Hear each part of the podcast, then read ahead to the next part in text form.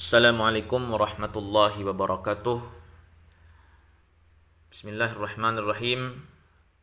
Alhamdulillahirabbil alamin fi kulli waqtin wa hin.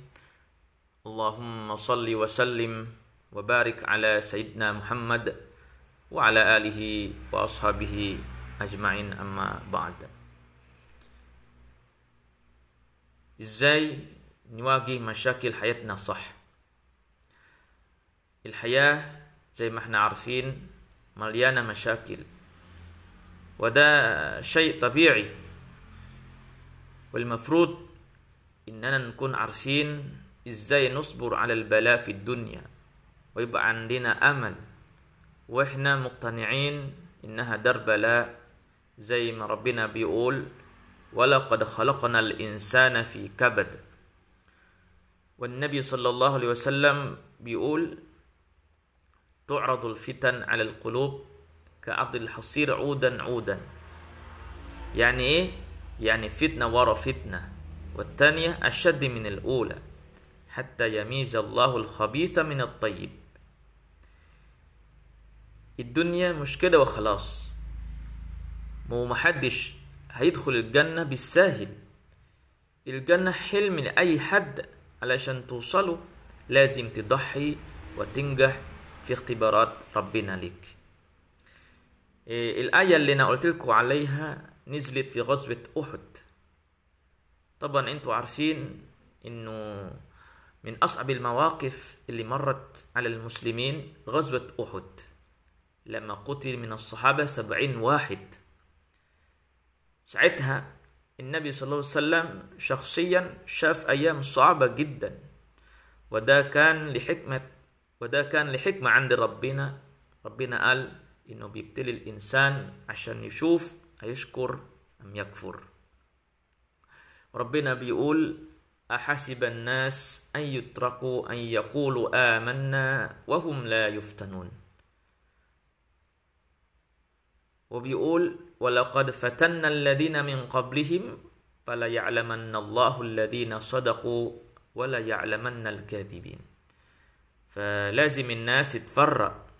مش كله هيتساوي مش كله زي بعضه. فإحنا نختار إحنا عاوزين نكون فين. ربنا إما بيبتلي العبد بلاءه لسببين يا مغفرة للذنوب إنه بيغفر ذنوبك. زي ما النبي صلى الله عليه وسلم كان بيقول ما يصيب المسلم من نصب ولا وصب ولا هم ولا حزن ولا أذى ولا غم حتى الشوكة يشاكها إلا كفر الله بها من خطاياه. متفق عليه. يا مغفر للذنوب إنه بيغفر ذنوبك. يا بيكون ابتلاء لتزويد حسنات العبد المؤمن. فيا بخت اللي ربنا بيبتليه علشان يرفع من درجاته في الآخرة. ربنا بيحبك وعاوز يشوف صبرك وحبك لربنا. البلاء ده ربنا مش بيبتليه غير اللي قريبين منه. ربك الرحمن الرحيم بيبتلي عباده عشان إيه؟ عشان يخفف عنهم الذنوب. يخفف عنهم الذنوب اللي عملوها ويغفر لهم بحق هذا البلاء. وعشان هو رحمن رحيم بعد ما يبتليك عشان يخفف عنك ذنوبك هو اللي بيشفي وجعك. شوف رحمته قد إيه. احمد ربنا بقى فكن من الساجدين. وخليه اهتمامك الوحيد رضا ربنا. بص سيدنا يوسف عليه السلام يفضل السجن بكل ما فيه على وحده بالجمال والجاه. ده إيه الثبات والإيمان اللي في القلب قدام موقف زي ده؟ قال رب السجن أحب إلي مما يدعونني إليه.